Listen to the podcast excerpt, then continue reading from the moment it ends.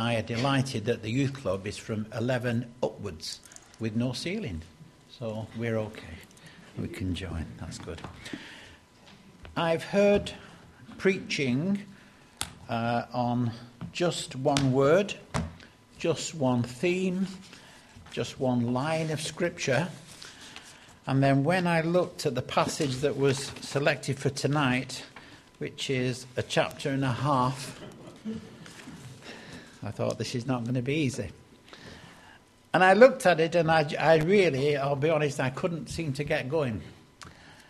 And then I realized that what I was trying to do is to cram into a relatively short time so much of this deep and wonderful book. A book that is just so deep that we could spend literally years looking at the book of Hebrews.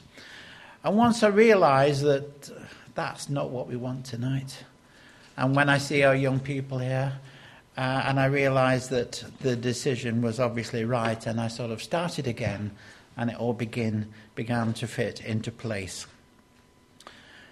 The sections, I've split the readings up into four we can go through the four readings rather than read the whole chunk into one.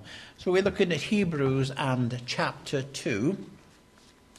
Hebrews chapter 2 and the first, we've gone, the first um, four verses. Hebrews chapter 2, and it says this We must pay the most careful attention, therefore, to what we have heard so that we will not drift away. For since the message spoken through angels was binding, and every violation and dependence received its just punishment, how shall we escape if we ignore such a great salvation? This salvation, which was first announced by the Lord, was confirmed to us by those who heard him. God also testified to it by the signs, wonders, and various miracles, and by the gifts of the Holy Spirit distributed according to his will. In chapter 1, we heard how Christ has superiority over the prophets, superiority over the angels. And in the coming weeks, we'll hear of his superiority over Moses and Joshua. Christ has always and must always have the superiority. He must have pole position. Christ in the first place. It's little wonder that the writer of Hebrews, and it's rather strange that we love this book, but we don't know who wrote it. We know that it was God who inspired the book by His Holy Spirit, and that the debate as to who actually put pen to paper will go on till the Lord returns. We don't know, but we don't need to know. People, the, the um, school of thought tends to go over to Paul, but we don't know. But all we know is that all scripture, every single word in this wonderful book, all scripture is God breathed. And when you come across these difficult passages, keep that in mind. Lord, I don't understand, but it's your word, and I bless you for it. Chapter 2 and verse 1, it says this look. We must pay the most careful attention, therefore, to what we have heard, so that we will not drift away. Uh, another translation says, Therefore, we must give the more earnest heed to the things we have heard, lest we drift away. In other words, you take good focus upon this wonderful, wonderful word. Because of this, we are commended to consider his inspired words and to do four things. And uh, it's good that the youngsters are here tonight. I know you've got the uh, after church. And what I want you to do is to, I'm going to give you four things what the writer of Hebrews is commending us to do. And what I want you to do when you're having your food and your afters, I want you to say to one another, what were those four things? What were those four things? And by the end of the night, you will all know what the four things are. So listen very carefully. These are the four things that the writer of Hebrews, in these passages that we're going to look at tonight, are commending us to do. Regarding the Lord Jesus, we are to hear him, we are to see him, we are to trust him, and we are to consider him just to think about him. So I'll be coming to them one by one, but that's it. To hear him, to see him, to trust him, and to consider him. So, in between your pies and your cakes and everything like that, challenge one another, and then you'll all know what are these four things. And I believe they are four wonderful guidelines as we grow in faith, trusting in the Lord. We are to hear him. The first of these um, solemn admonitions is for believers to pay attention to what God is actually saying in His Word. As we go through over the subsequent weeks, we'll see that there are four times when the Lord said, Do not harden your heart. When you hear His Word, do not harden your heart. You can be in a service of worship year on year on year, and yet your heart becomes, becomes calloused. You don't let the word go in. You are hardened, and the, one of the terms is gospel hardened. When we was at Kingsbridge, there was a lady came in one, one day we used to open up the church twice a year when it was Carnival Day and uh, the winter extravaganza. And we'd open up the church and let people just come in and have a coffee and give them a tract and a good news newspaper. And this lady came in one day. She said, I, would like, Can I speak to the pastor? And they brought this lady over. She said, I just want to thank you. She said, for having God's word, a wayside pulpit, outside. And I said, Well, I think that's the best thing we can do, get the word out. She said, Well, she said, I've been a Christian, she said, for just 12 months. She said, We came on holiday, and I was the only one in our family. My husband, my mum, my dad, my children, my brothers, everyone's a Christian but me. I heard the word, but it wouldn't go in. She said, and then I saw that tract, and it was John 14, 6. She said, and that was it and the word came in. That lovely old hymn says, My hardened heart was touched, thy pardoning voice I heard, and joy and peace came in whilst listening to thy word. Hear him, hear God's word, hear what God is saying. During the Old Testament times, God dealt very severely with those who disobeyed, disobeyed his word. In these days, we have a greater obligation because we have the complete canon of Scripture. We've got in this word all God wants us to know. All Scripture is God breathed. All Scripture, the whole revelation of the Lord Jesus Christ is in this wonderful word. When Paul was writing to the church in Rome, and, and we read this wonderful verse in Romans 15 and verse 4 everything that was written in the past was written that through the endurance and the encouragement of Scripture, we might have hope. I think that's wonderful. All the uh, genealogies, all the lists of the judges and the kings, and all the stories and everything. And you think, oh Lord, I'm never going to take all this in. It's given to us the encouragement and the endurance of the scriptures we today, in this difficult world, a day in which the Christian is being marginalized, a day in which it's going to be very difficult to stand up and profess your faith, all scripture is God breathed and it's an encouragement to him. So the first thing is we are to hear him, to hear his word.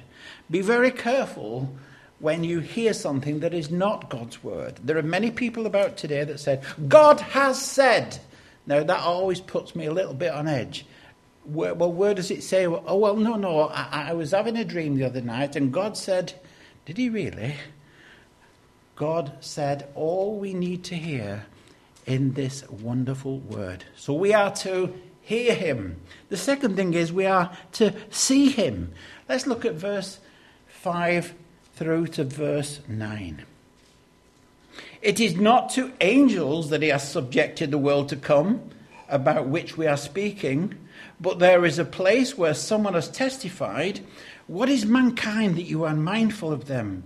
A son of man that you care for him? That you made him them a little lower than the angels. You crowned them with glory and honor and put everything under their feet. In putting everything under them, God left nothing that is not subject to them. Yet at present we do not see everything subject to them. But we do see Jesus, who was made lower than the angels for a little while, now crowned with glory and honor because he suffered death, so that by the grace of God he might taste death for everyone. This is what we've been reminding ourselves of tonight. This is why we've taken the bread and the wine. We are to hear him and we are to see him. Graham didn't know what I was going to share tonight, but what did he say? We have we want to see Jesus. The disciples wanted to see Jesus. Mary Magdalene and the women, they wanted to see Jesus. And this is where you'll see Jesus in and through his precious word. There is a world to come. There is a world to come for the believer that is far, far, far, far better than this life that we have now. I hope that your life is good. But this word tells us that the best is yet to be. The very best is yet to be. But how we live our life today, what we do for the Lord, will determine our place in the future kingdom, the kingdom of God with Christ. Today we see man has fallen in Adam, but by faith, and that's the word. Uh, by faith. We live by faith, not rule books. By faith, we see Christ and his victory. And here is the wonderful promise. Because he is glorified, we shall be glorified in him. Now, that's something that, from a human perspective, we find, you know, we don't like praise and glory. We don't like it. We, don't, we want to give God the glory. But we are going to be glorified because of what Christ has done. It's a wonderful, wonderful thing. To which of the angels did God say, Sit at my right hand until I make your enemies a footstool under your feet? There is a victory. The victory is assured. We are to hear him. We are to see him and now we are to trust him. Let's look at verse 10, verse 10 through to 18. And we see this In bringing many sons and daughters to glory, it was fitting that God, for whom and through whom everything exists, should make the pioneer of their salvation perfect through what he suffered. Both the one who makes people holy and those who are made holy are of the same family. So Jesus is not ashamed to call them brothers and sisters. He says, I will declare your name to my brothers and sisters. In the assembly, I will sing your praises. And again, I will put my trust in him. And again, he says, Here I am, and the children of God has given me. Since the children have flesh and blood, he too shared in their humanity so that by his death he might break the power of him who holds the power of death, that is the devil, and free those who all their lives were held in slavery by their fear of death. For surely it is not angels he helps, but Abraham's descendants. For this reason, he had been made like them, fully human in every way, in order that he might become a merciful and faithful high priest in service to God, and that he might make atonement for the sins of people. Because he himself suffered when he was tempted, he is able to help those who are being tempted. Well, there is just so much. Absolutely, I just love that passage. There is so much in that passage. Persons who trust in the Lord are God's children. They're on the way to glory. The, the Redeemer, which is Jesus, has defeated death and the devil. And he understands how people feel as they face temptations. We are faced with temptations every single day of the week. It might even be for some every hour of the day. We are faced with temptations. But when we look to this wonderful word, when we look to this word, we can see that we can trust Him to help us in our point of need. That wonderful passage that's shared in the four of the Gospels about the temptation of our Lord in the desert, in the wilderness. He tempted him, he tempted him, he tempted him, and he resisted. Why did what did Jesus use? He used the word of God. Satan misused the word of God the Lord Jesus used the word of God. Temptation will come. Temptation is there. The trials of life are all around us. I'm not even going to begin to list the temptations because we would be here all night, but you know exactly what I'm talking about. Someone said to Billy Graham once, they said, Dr. Graham, uh, uh, when, when did you um, stop looking at uh, an attractive young girl. And he said, Oh, I haven't stopped. And he, uh, the man that asked him was shocked. He said, You're a preacher of the gospel. You're, you're, you're a man of the cloth. He said, he said, No, he said, It's not the first glance, it's the second and the third. He said, You can't stop the first glance. There's a very old Chinese proverb. I wish it was in our book of Proverbs. And it says this You can't stop a bird landing on your head but you can stop it building a nest. That is temptation. Get rid of the bird before it starts to build that nest. Chinese were pretty good at a lot of things, weren't they? But that's it, isn't it? Temptation comes. We can resist the temptation because of what the Lord Jesus was, uh, was able to do. We can do the same. He was an overcomer we can be overcomers also in Him. When we hear Him, when we see Him, when we trust Him. When we trust Him, that's the wonderful thing. I'm just going to pinch a few verses from uh, what's going to come in weeks in weeks to come, but I couldn't resist, I'm afraid. But if you hear it twice, it's worth hearing twice. A few words from Hebrews um, 4 which tells us this hebrews 4.14 4.14 therefore since we have a great high priest who has ascended into heaven, Jesus, the Son of God, let us hold firmly to the faith we profess. For we do not have a high priest who is unable to empathize with our weaknesses, but we have one who has been tempted in every way, just as we are, yet he did not sin. Let us then approach God's throne of grace with confidence that we may receive mercy and find grace to help us when? In our time of need. Isn't that wonderful? We have this high priest, this great high priest in the Lord Jesus. We may receive mercy and find grace to help us in our time of need. If you're driving along in your car and the car's fine and everything's all right, you're not going to ring the AA and say, Excuse me, could you come out to me? Yes, sir, what's the problem? Well, nothing, everything's fine. You're not going to call on someone or something if everything's fine. We're going to call them in in our time of need. We are to trust Him. A young boy was out one day walking and he saw the, uh, it was up on the, uh, up on the hill somewhere and uh, on the cliffs and he saw the emergency services. So, naturally curious, he went over to see them and he said, What's the matter? He said, You go just in time. He said, uh, There's someone fallen over the edge of the cliff. He said, uh, and we cannot get a man down to him. We need someone small like you. Uh, can we lower you? Oh, just a minute, he said. I'll be back in a minute. And the boy ran off.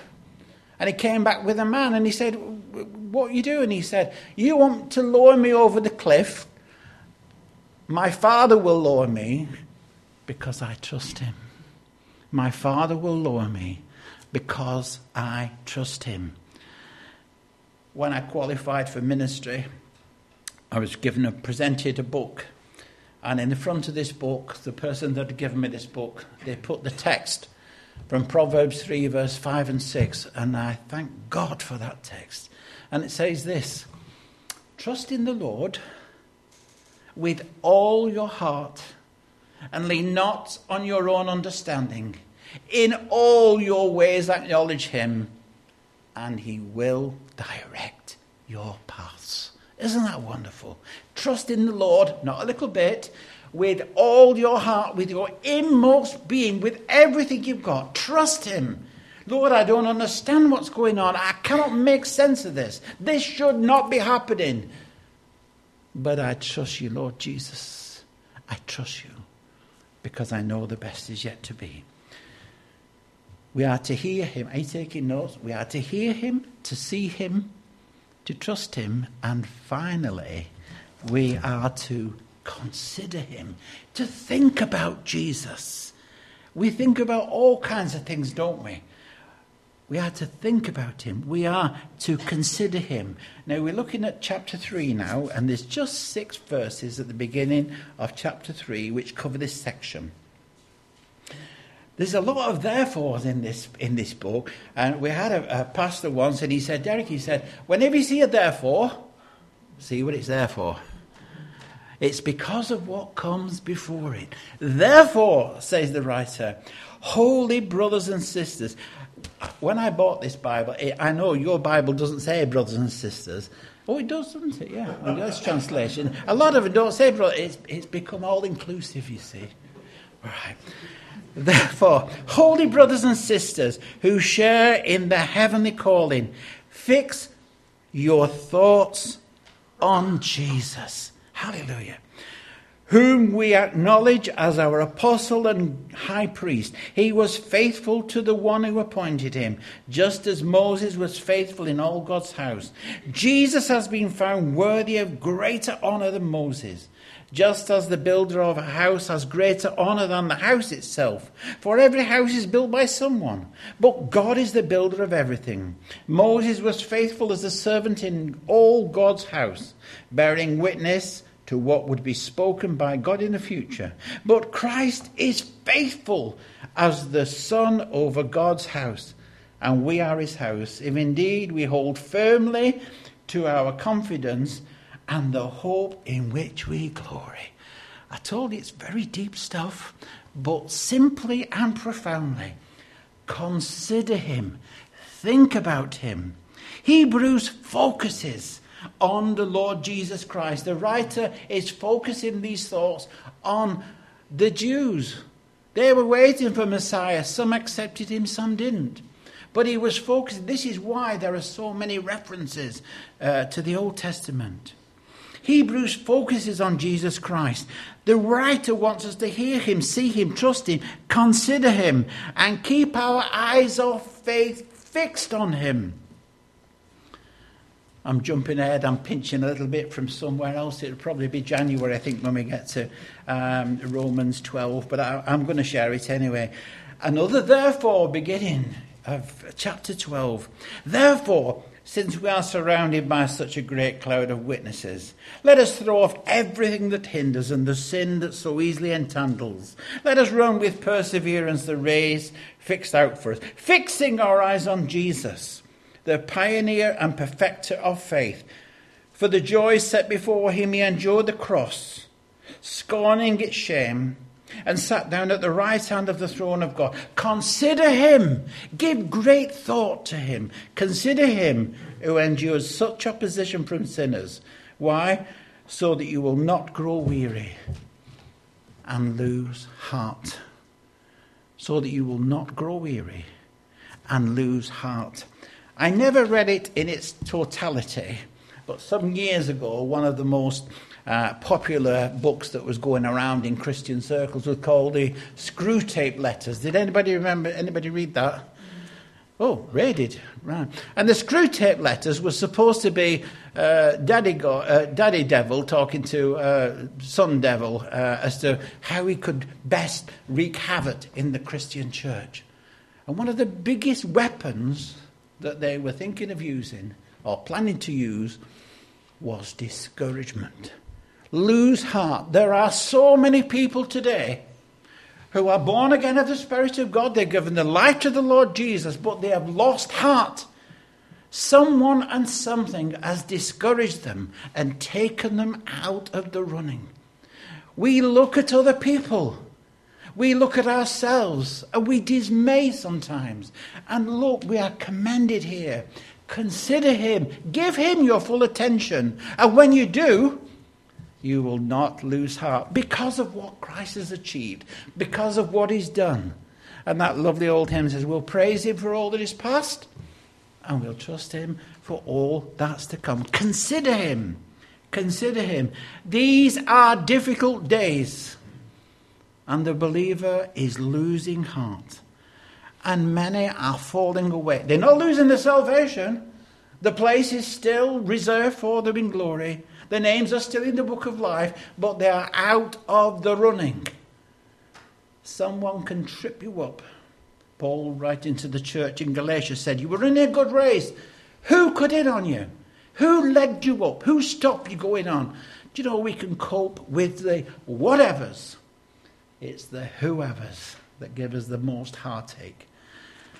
I used to preach at a church just outside Rochdale, and they uh, came to the church one Sunday morning and to find the place had been burnt down. Someone had set fire to the church and overnight they'd burnt it down.